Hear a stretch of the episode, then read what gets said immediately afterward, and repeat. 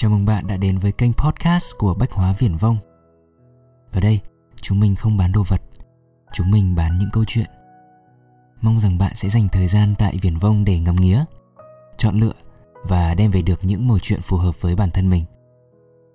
Còn bây giờ thì ta cùng bắt đầu câu chuyện của ngày hôm nay nhé. Một cái chết nhẹ nhàng một cái chết nhẹ nhàng có lẽ là ước mơ của những ai từng chứng kiến người thân qua đời hoặc tự mình đang trong cơn nguy kịch. Người việt nam luôn quan niệm rằng ai có phúc lắm mới được chết không bệnh tật hay đau đớn. Cụ ngoại tôi ở quê là một người được cái phúc ấy. Tôi nghe kể là cụ mất trong giấc ngủ trưa. Cả làng ai cũng nói là phải ăn ở tốt lắm mới được ra đi nhẹ nhàng như thế.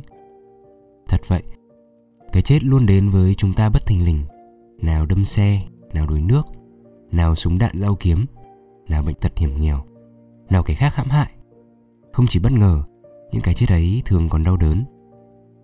Đối diện với cái chết và đạt tới cái chết nhẹ nhàng là một nội dung lớn trong nhiều tôn giáo. Nhưng để đạt tới tình trạng đó, tín đồ cần nỗ lực rất là nhiều. Hoặc phải tu tập, hoặc làm việc tốt, giữ đạo đức để vui lòng đứng tối cao của mình, hay để chứng đắc một đạo quả đạt tới giác ngộ hoặc những tình trạng siêu thoát tương tự là điều ít người phàm tục có thể làm được. Cho nên nhiều người bắt đầu nghĩ về phương án trợ tử thông qua y học để sự ra đi của mình bớt đáng sợ hơn. Về lý thuyết thì rất dễ, chỉ cần bạn đồng ý và một bác sĩ đồng ý giúp, thế là xong rồi. Nhưng thực tế sẽ có quá nhiều thứ ngăn bạn và bác sĩ lại. Thứ nhất là bạn, lúc đó bạn còn dám kiên quyết chết hay không? Bản năng sinh tồn có lẽ sẽ khiến ta đổi ý vào phút chót dù đang trong cảnh đau đớn đến mấy. Tôn giáo cũng là một rào cản. Theo tôi biết, không một tôn giáo lâu đời nào cho phép tự tử và hành động giết người dù vì lý do gì đều bị cấm tuyệt đối.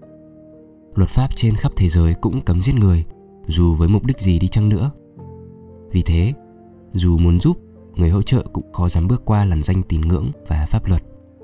Ngay cả khi bạn đồng ý và bác sĩ là một người vô thần, sống trên một hòn đảo hoang không luật pháp đạo đức con người cũng ngăn chuyện này xảy ra. Tôi tin, ít có bác sĩ nào đủ dũng khí để kết thúc mạng sống của người khác, vì việc này có thể ám ảnh họ suốt phần đời còn lại. Dù đúng hay sai, ngay cả trong trường hợp thực thi luật pháp, người ta còn phải tìm đủ cách giảm bớt gánh nặng đạo đức cho người ra tay. Mẹ tôi kể, ngày xưa ở quê xem xử bắn tội phạm, người ta bố trí tới năm ông bắn, để không ai phải dằn vặt rằng phát súng của mình đã giết chết một con người, kể cả khi người ấy đã phạm tội các bác sĩ mang lời thề cứu người của Hippocrates có lẽ còn dằn vặt gấp trăm lần nếu họ buộc phải chấm dứt một mạng sống. Vì bản chất phức tạp liên quan đến đạo đức, tôn giáo và pháp luật, nên trên thế giới hiện chỉ có 4 quốc gia châu Âu, Canada và một số bang ở Mỹ cho phép trợ tử. Thụy Sĩ là nơi duy nhất cho phép việc trợ tử được thực hiện bởi một người không phải là bác sĩ. Ngay cả ở những nơi đã được công nhận, nó vẫn là đề tài tranh cãi lớn trong xã hội. Phương Tây đi trước chúng ta hàng trăm năm còn thế.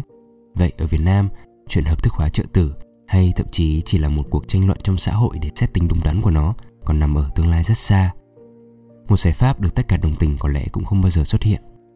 Vậy, chúng ta chỉ còn biết sống cho trọn vẹn mỗi ngày, để nếu ngày mai không được dậy nữa, ta cũng không còn gì ân hận vậy.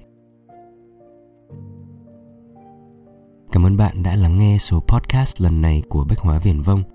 Hẹn gặp lại bạn ở những số tiếp theo. Xin chào